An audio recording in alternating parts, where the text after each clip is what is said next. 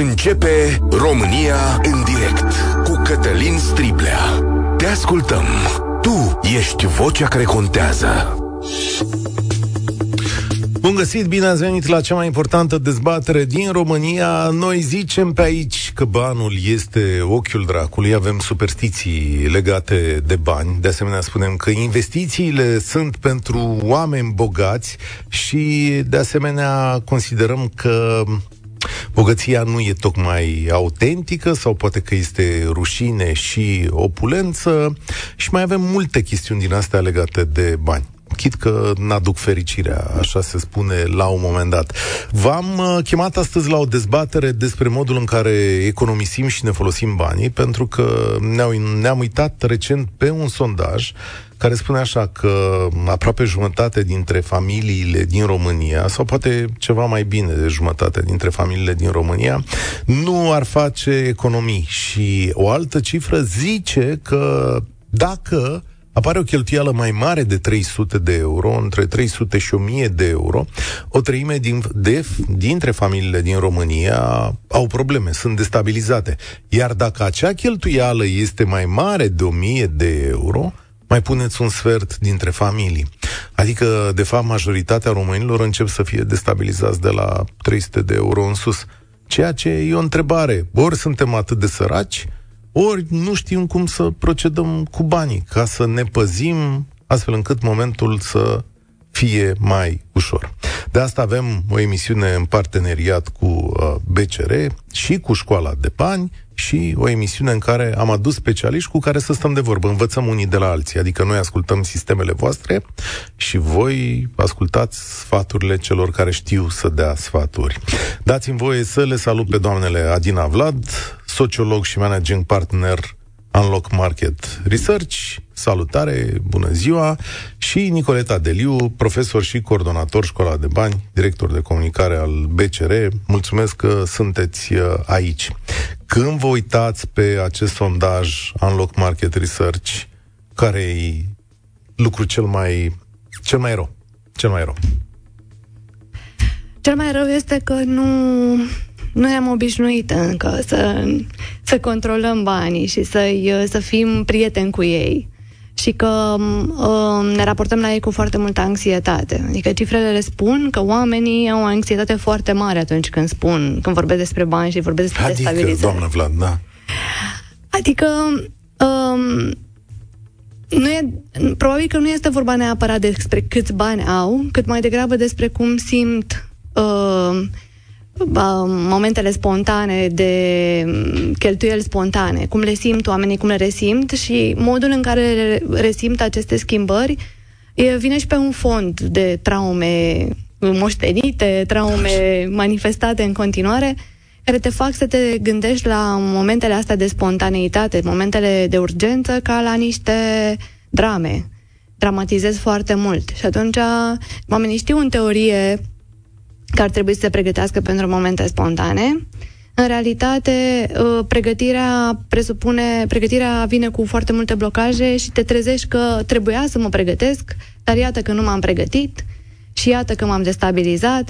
Deci, adevărul este undeva la mijloc, între avem bani și nu știm să-i gestionăm, sau nu avem bani și nu avem ce să gestionăm. E undeva la mijloc.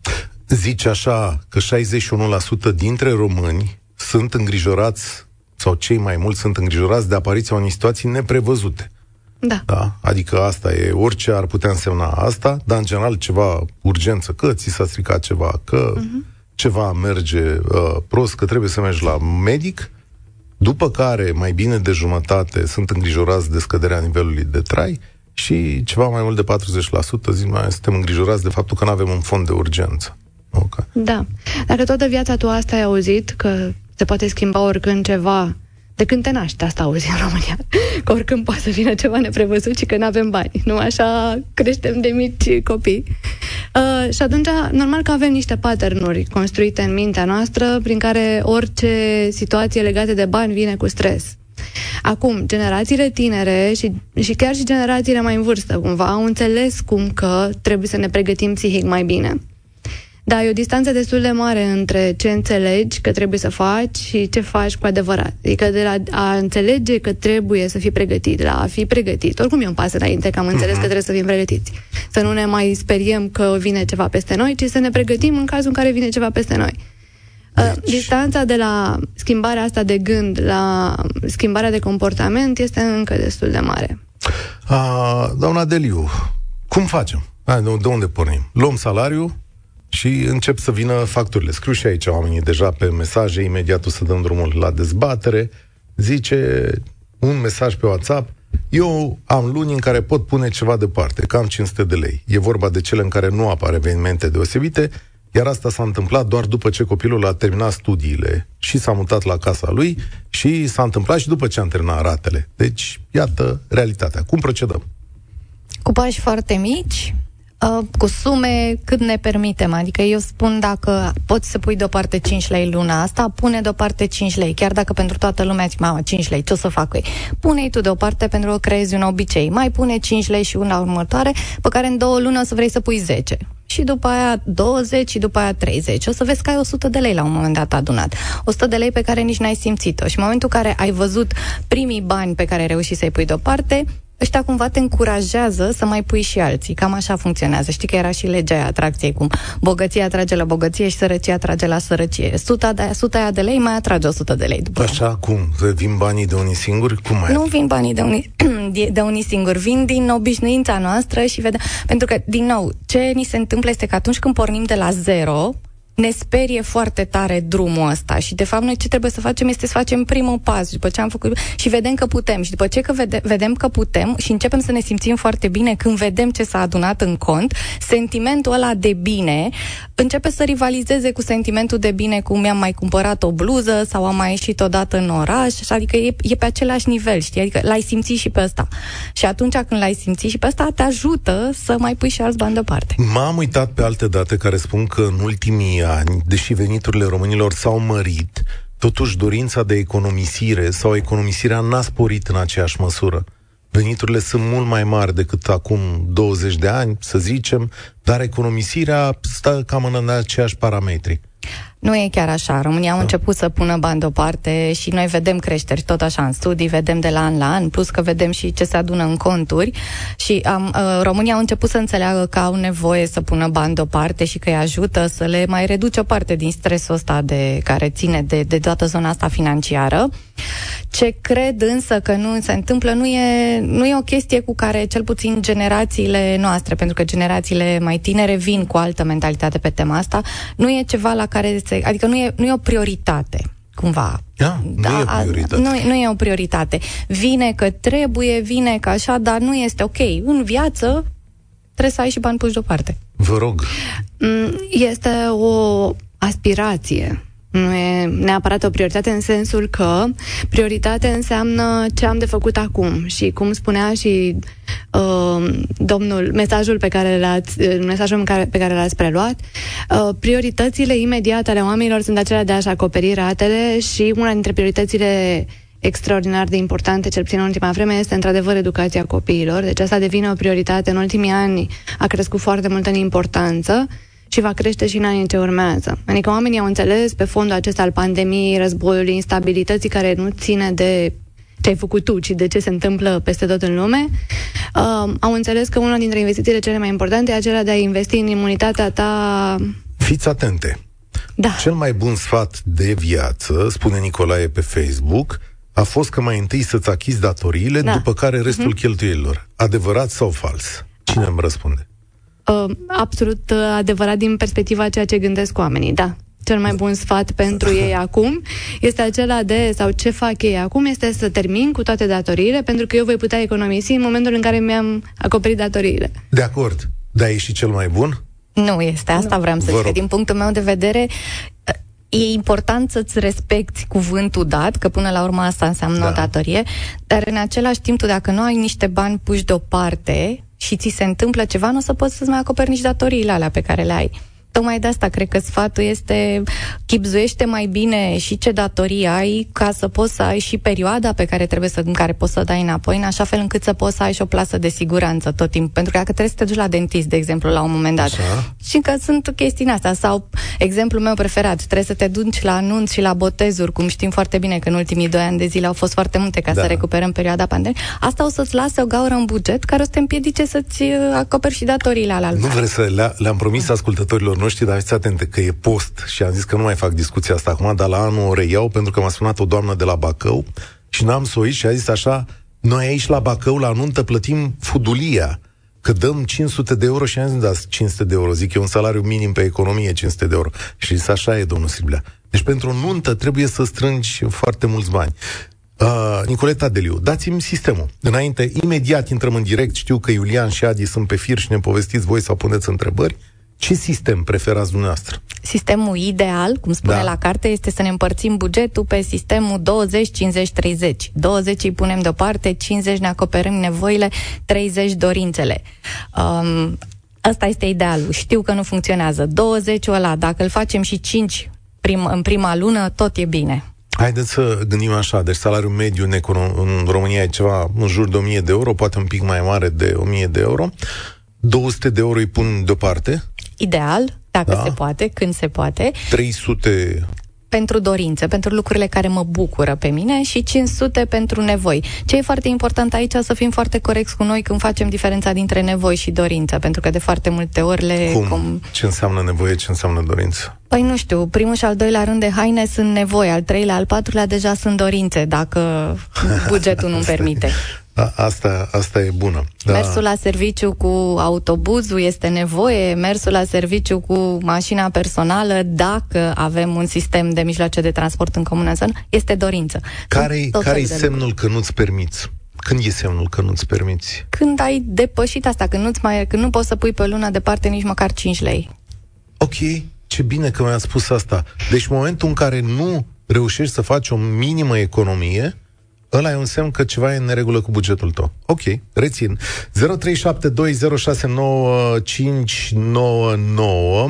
Îl repet ăsta, că ăsta e subiect de ne puteți suna și din străinătate. 0372069599. Reușiți să puneți deoparte? Dacă da, ce metode de a pune deoparte folosiți? Vă întreb și pentru generațiile mai tinere, dacă faceți investiții, folosiți, știu eu ce, tot felul de lucruri, monede virtuale și așa mai departe, puteți să sunați și să ne spuneți și la cine apelați când rămâneți fără bani, că am văzut și asta în sondaje, foarte interesant. O să mă întorc la dumneavoastră, doamna Vlad, imediat, dar zic așa, 0372069599. Începem din momentul ăsta. Salutare, Iulian, mulțumesc pentru răbdare, te ascult. Salut! Eu cred că am prins un model și sunt recunoscător bunicilor mei pentru asta, pentru că am învățat de la ei două lucruri. Unul, pe lângă serviciu trebuie să mai ai și altceva, adică o mică afacere sau să te descurci cu în diverse forme, așa încât să mai ai un venit. Ăsta e primul lucru pe care l-am învățat. Al doilea lucru e că în permanență trebuie să am banii puși deoparte. Mărturisesc că n-am reușit să strâng în procentele pe care le strângeau din pensie sau din alte venituri, doar că m-am ghidat foarte mult după sfatul ăsta și mi-a reușit. Mi-a reușit la un moment dat, după care nu mai mi-a reușit. Da, când nu ți-a mai reușit? Multă lume ne scrie că odată cu pornirea puseului inflaționist are problemă reală în a-și gestiona leafa, adică banii ajung 25 de zile, chiar așa scrie un mesaj, mi-ajung banii 25 de zile dintr-o lună. Ce să mai recalibrez? Ăla e același moment pentru tine? Da și nu. Nu, pentru că eu am 3 copii și odată cu al 3-lea băiețel am reușit să nu mai pun banii deoparte, pentru că sunt foarte multe cheltuieli care vin la pachet legat de medici, de haine, încălțăminte, mâncare, orice altceva. După ce m-am echilibrat, au venit nebuniile cu pandemia și tot ce a mai fost după pandemie și inflația asta galopantă. Acum, să vă dau un preț, prin prisma serviciului eu mai călătoresc destul de mult. Un gel de curățenie la noi costă 18 lei de la un brand renumit, multinațional, iar în Londra costă 9 lei, exact același produs, aceeași cantitate. Cerealele sunt mai ieftine pe afară, în Bulgaria și în România, decât sunt în Bulgaria și UK, decât în România. La fel, carne de pui, pateu, mușchi, toate astea au alte prețuri, pentru că piața românească e cumva o piață speculativă. Eu nu-mi dau seama ce adaosuri au marile supermarketuri, doar că de acolo vin foarte, foarte multe probleme și nu prea mai mă descurc cu banii în ultima vreme. Ok. Stai o secundă cu noi. Sfaturi, asta așteaptă urmare, 3 copii, situație dificilă, inflație, ca mulți dintre ascultători. Cred că singurul sfat, ca să fim, nu știu, cât se poate de realiști pe zona asta, este în mod sigur apar momente în viață, mai lungi, mai scurte, în care nu poți să te ții de toate lucrurile pe care le-ai făcut. Dar dacă tu pornești cu un mindset de trebuie să pun niște bani deoparte, nu știu, de la 20, de la 25 de ani, de la primul salariu, reușești să-ți faci un fond de rezervă a cărui scop exact ăsta este să te ajute să treci de momentele astea. Viața e circulară, economia este circulară. Ai momente în care ești într-o situație bună, câștigi mai mult, nu ai atât de multe obligații în familie și ai momente în care presiunea crește foarte mult. Dacă noi începem să ne gândim viața financiară ca o, nu știu, pe termen lung, că de fapt noi asta nu facem niciodată. Noi ne gândim tot timpul banii doar de la o lună la alta și evident că în momentul în care îi gândești de la o lună la alta, lucrurile nu au cum să fie foarte echilibrate. În momentul în care tu îți gândești viața financiară de la ideal prima alocație până la ultima pensie, poți să te echilibrezi. De fapt, educația financiară asta înseamnă. Să începi să te uiți la bani așa. Da, o să ai o lună de zile în care o să cheltui 3 salarii, că sunt acolo nevoile, indiferent cum arată ele. Dar sunt altele în care poți să cheltui doar jumătate de salariu. Asta este singurul, adică este singurul lucru la care... Să știți că Iulian vă aude, el vă spune dacă e posibil în cazul lui sau nu. Ar trebui să răspund? Da. Să știți că aici e un dialog, da, adică întotdeauna. Da, ok. Eu sunt convins de lucrurile astea și multe din ele le-am aplicat. Acum, încă merg pe sfatul bunicilor mei, acela de a mai face și bani din altceva, din niște venituri pasive și dacă mă descurc acum se întâmplă, pentru că acum ceva vreme m-a dus mintea să mai crez ceva. Ce înseamnă venit pasiv? Păi, uite, din drepturi de autor, de pe o platformă internațională de training, eu mai câștig niște bani. Adică mai faci ceva? Da, sau? Mai fac niște bani cu care plătesc pregătirea copiilor sau cu care îmi permit un bilet de avion mai ieftin cândva. Doar că ce văd eu sistemic este faptul că școala românească este un pic cam departe de ce ar trebui să fie. Sunt lucruri mai degrabă teoretice. Oamenii livrează cursuri de economie din clasa a 9 sau a 10, doar că partea realistă cu buget de venituri și cheltuieli, cum să îți faci un plan de cheltuieli lunar, asta nu prea există. Da. De asta avem școala de bani. Mulțumesc tare mult, Iulian. Doamna Vlad, vă întreb așa, după puseul ăsta inflaționist, în datele pe care le aveți, în studii, s-a schimbat ceva în comportament, adică în rău? Sau e multă lume lovită de puseul ăsta inflaționist? Oamenii sunt speriați de situația financiară, numai că... de data asta, mindset-ul, nu știu cum să spun, modul de a gândi sau de a-și gândi viața este poate un pic mult mai proaspăt decât a fost vreodată. În sensul că oamenii au învățat, cel puțin în ultimii ani, au învățat foarte mult să-și gestioneze emoțiile mult mai bine și să se gândească că peste absolut orice moment dificil vine, după un moment dificil vine un moment mai luminos. Adică după o prăpastie, clar, pe partea cealaltă există un mal. Ce vreau să spun apropo de ce spunea Iulian mai devreme este că tendința aceasta de venituri pasive se manifestă la mult mai mulți oameni. Noi avem un studiu de trenduri, monitorizăm în fiecare an ce se întâmplă, ce se va întâmpla în anul următor și ce s-a întâmplat în anul precedent.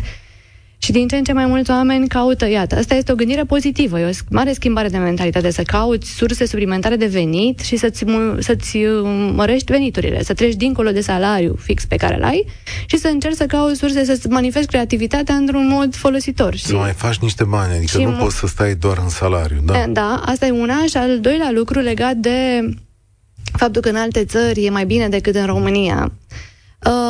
Un alt lucru care se mai întâmplă este că oamenii încearcă să-și tempereze comparația asta, care nu ne ajută absolut deloc, pentru că e ceva ce noi nu putem controla și nu putem schimba, și să se gândească, ok, dacă acest detergent e mai scump aici decât este în altă parte, pot căuta în România o soluție de detergent care să fie la nivelul a ceea ce mi se pare mie că aș putea să gestionez. Și în momentul acela să-mi reduc cheltuielile, ducându-mă, căutând soluții. De aceea și în comportamentul de consum, foarte mulți oameni schimbă în momentul ăsta.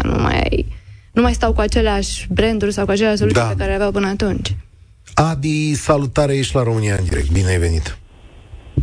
Salutare, bine v-am găsit! Eu vreau să spun tuturor că se poate. Deci eu, practic, acum am 42 de ani, am o familie cu 2 copii și dintr-o ambiție sau... Am început la 15 ani, practic, să fac primii bani pe lângă și am făcut, mergând la bunici, mergând la sapă și la coasă pe bani, și așa am început. Și deja la 18 ani aveam banii mei, am făcut carnetul de conducere din banii mei și chestia asta mi-a dat o satisfacție foarte mare. Și atunci am înțeles că pot eu mult mai mult și că, exact cum spuneau doamnele, finanțele sunt ca vremea. Acum ai ploaie, ai furtună, acum ai soare. Și pot să zic că acum vreo 10 ani am citit o carte care mi-a schimbat foarte mult modul de a vedea lucrurile și de atunci am început ca la manual. Întâi fond de rezervă, apoi am început să investesc și acum am cel puțin 4 surse de venit. Și venit pasiv, și din propria afacere, colaborez și cu o multinațională unde sunt plătit decent și chiar funcționează. Și vreau să le spun oamenilor că am fost și înainte, când mă descurcam foarte greu cu banii, cât de relaxate simt. Deci ăsta este un beneficiu uriaș. Mie mâine, dacă cineva îmi spune, colegii mei îmi spun, știi, de mâine nu mai trebuie să vii că nu știu ce. Sunt foarte relaxat, pot să stau... Minim un an de zile fără să-mi găsesc alt job. Deci ești foarte relaxat, e un beneficiu imens. Explică ca să înțeleagă toată lumea și poate cei la început de drum. Doamne, cum procedezi? Ai un venit prima dată, ai un salariu, muncești undeva. Care-i rețeta? Să o înțelegem de la tine. Păi în primul rând am început acum vreo 10 ani să-mi fac fondul de rezervă. Fondul de rezervă sau fondul de urgență e pe 3 luni. Adică nevoile pe 3 luni. Dacă știi că îți trebuie 1000 de euro să te întreții, dar 1000 de euro pentru nevoi, nu ca să-ți cumperi încă 10-a pereche de haină, cum se spunea, atunci ai nevoie inițial de 3000 de euro să-i strângi și dacă vrei să fii mai relaxat, pe minim 6 luni, 6000 de euro. După ce ai atins acest prag, cât câștig eu? Câștig 2000 de euro sau câștig 2000 de lei. Trec minim acei 20% economisesc.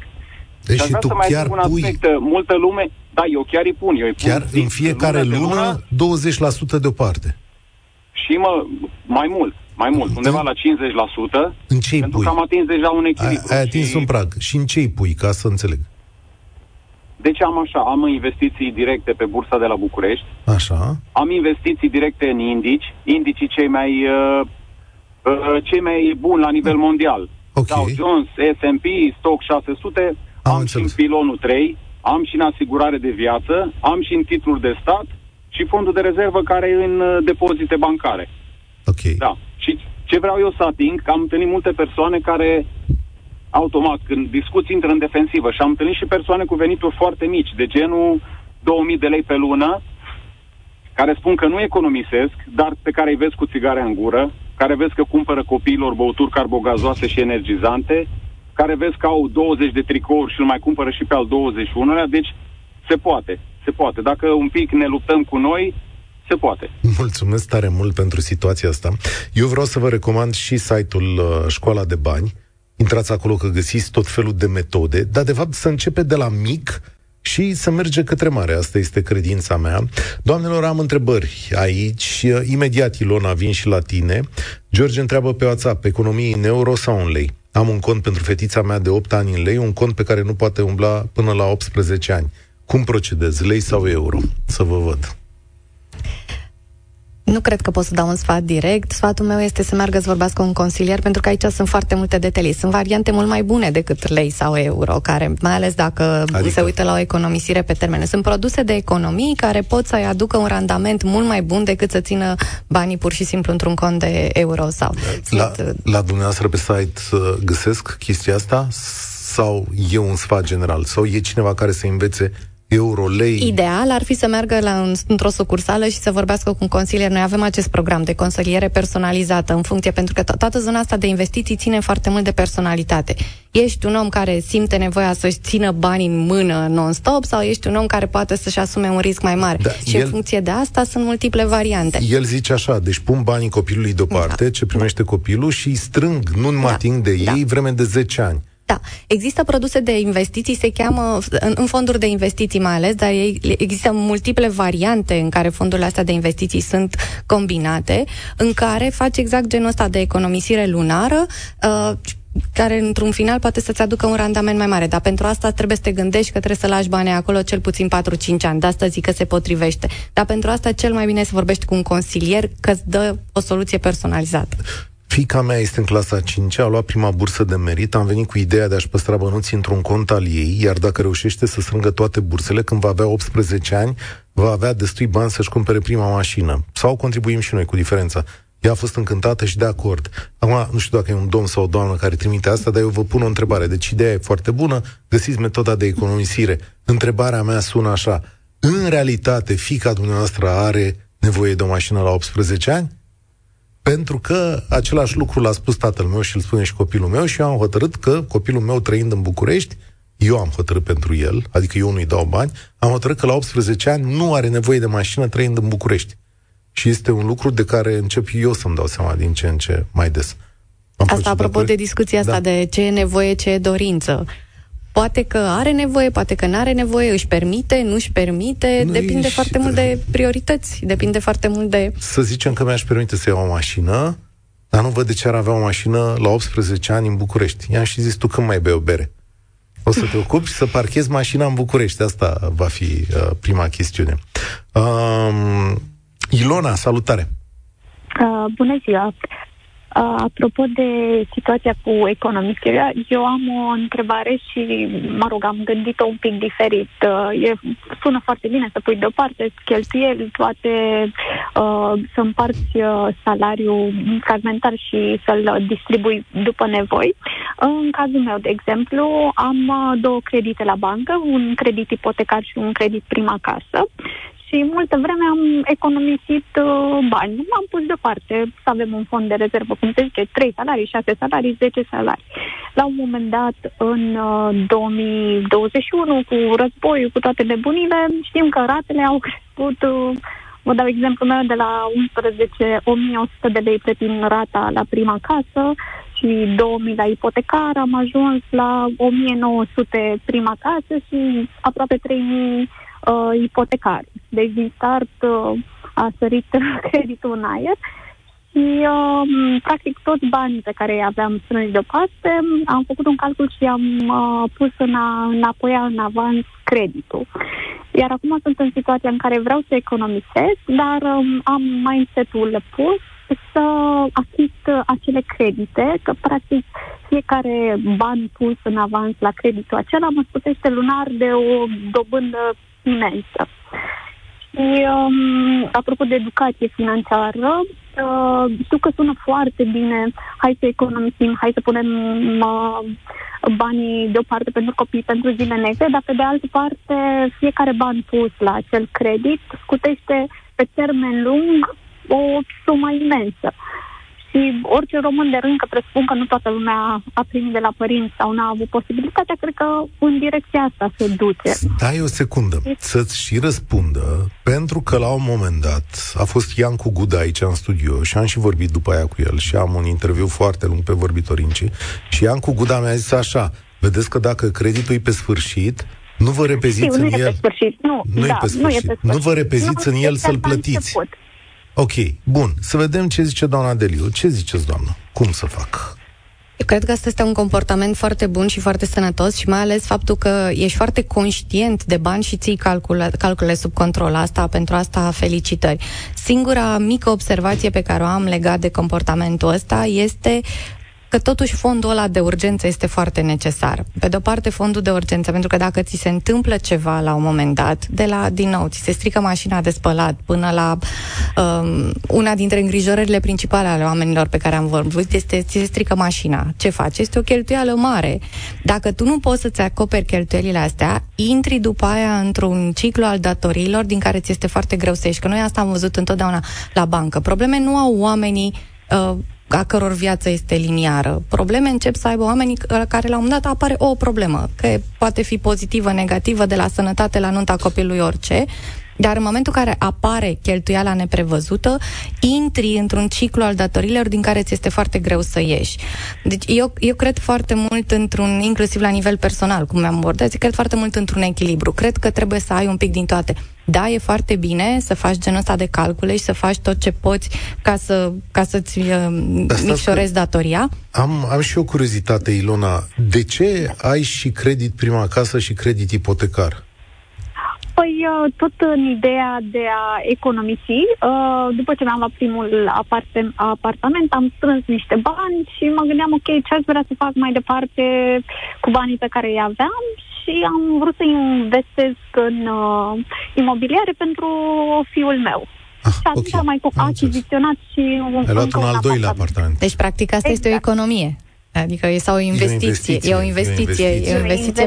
pe termen lung, da. Da. Vă rog, doamna Vlad avea ceva de spus. Din păcate sau din fericire, nu-mi dau seama, pentru că încă nu ne-am lămurit dacă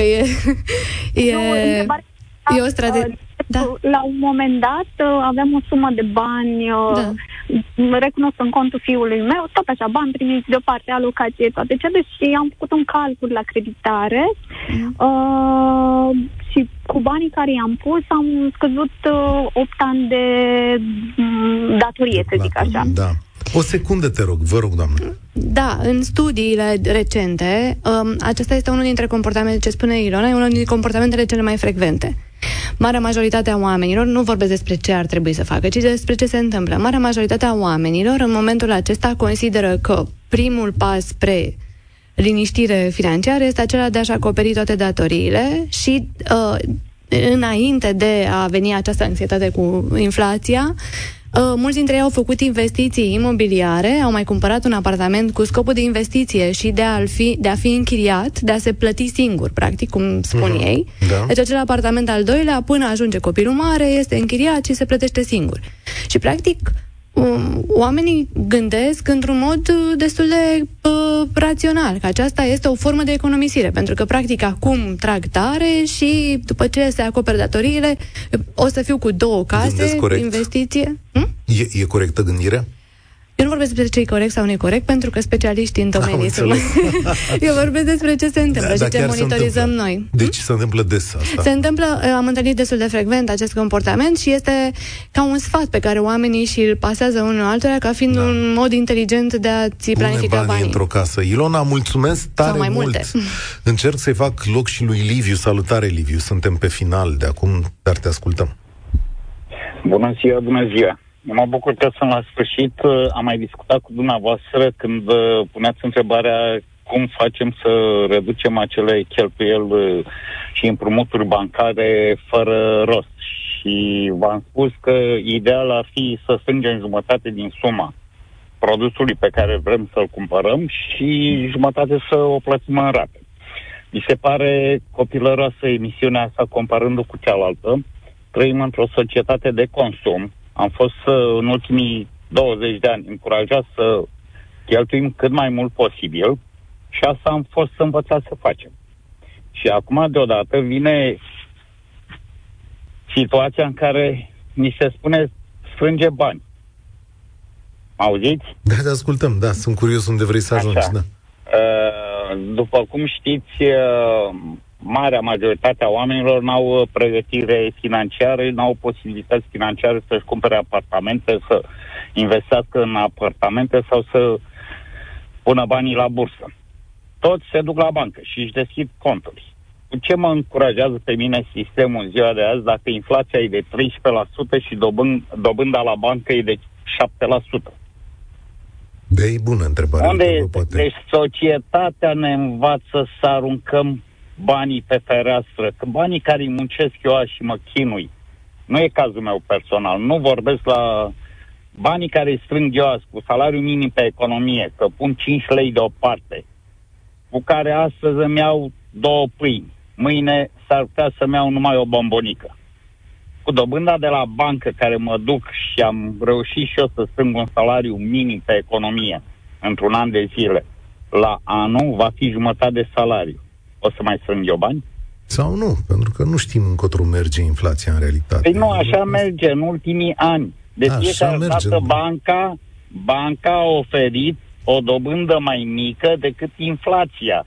Și vine acum banca și vine și îmi spune, dom'le, e bine să economisești. De ce nu economisești? Ia, să auzim un răspuns. Eu nu am... Da, vreți și un răspuns? Vreți și un răspuns? Sigur. Atunci să-l auzim. Bine, răspunsul de la bancă este că banca nu înseamnă doar depozite, banca înseamnă foarte multe alte produse de economisire și investiție care pe termen lung pot să dea randamente foarte bune. De asta eu insist foarte mult. Hai să gândim în economisirea pe termen lung, hai să ne gândim de fapt întreaga viață financiară pe termen lung, că da, e posibil să fim într-un ciclu economic în care inflația este foarte sus, dar înainte am fost într-unul cu inflația jos și... probabil că va urma o reglare, că așa funcționează piața. Adică noi ne uităm de obicei la lucrurile astea la ultima 100 de ani. Uitați-vă un pic cum a funcționat piața în ultima 100 de ani, nu în ultimii 2 ani de zile. Și dacă vă gândiți să puneți bani... Acum, banca în ultima 100 de ani era cu cap. Toată lumea spunea, puneți bani la cec, fiindcă banii ăia peste 10 ani vor fi la fel. Din 89 s-au schimbat toate cu sus în jos. Ce îmi spuneți dumneavoastră sunt povești. Dacă îmi spuneți un singur sistem care de un an de zile mi-ar acoperi mie inflația și mi-ar da și un beneficiu bancar, un produs bancar, să veniți să fi spus, uite, te duceai și depuneai banii pe 3 ani de zile și îți garantam că îți acoperim, că am roborul, dacă fac împrumut automat în funcție de inflație, plătesc acolo, banca câștigă. Dar dacă eu depun banii, banca nu mă asigură că voi avea... Stați să vă răspund. Aceeași... Uitați, nici noi nu suntem clar văzători la bancă și noi ne uităm după statistică. Dacă mă uit în urmă, sunt niște produse pe care dacă le-ați luat acum un an de zile, astăzi vă asigura un randament mai mare decât inflația. Dar nu pot să vă spun același lucru pentru viitor. Tocmai de asta, ce putem să vă spunem este că dacă ne uităm la minim 4 ani de zile, avem lucruri care pot să funcționeze foarte bine. Pe termen scurt e foarte greu, iar în bancă acum, totul e statistică, să știți. Eu vă mulțumesc tuturor pentru că ne apropiem de final, dar aici, ca să-i dau un răspuns lui Liviu, să nu plece nesatisfăcut, eu am un fond de investiții unde am pus banii acum când m-am căsătorit, acum 22 de ani, și în acel fond de investiții pot să zic că am bătut toate ratele inflației de-a lungul ultimilor 10 de ani și că banii s-au, dacă nu dublat, poate chiar mai bine în fondul respectiv de investiții și că-s mândru de investiția asta. Deci nu numai depozite bancare dacă sunt dezavantajoase. Doamna Vlad, doamna Deliu, mulțumesc tare mult! O să ne întoarcem la chestiunea asta și la discuția asta, sper eu în viitor să mai avem câteva sfaturi de pus. Până atunci însă școaladebani.ro vă stă la dispoziție și consilier financiar, desigur că și despre asta se poate vorbi. Mâine vine ministrul mediului aici, vorbim despre RetuRO. Spor la treabă!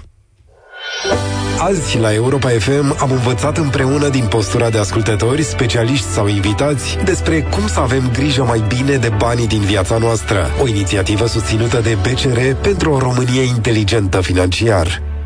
Participă și tu, România în direct, de luni până vineri, de la ora 13:15.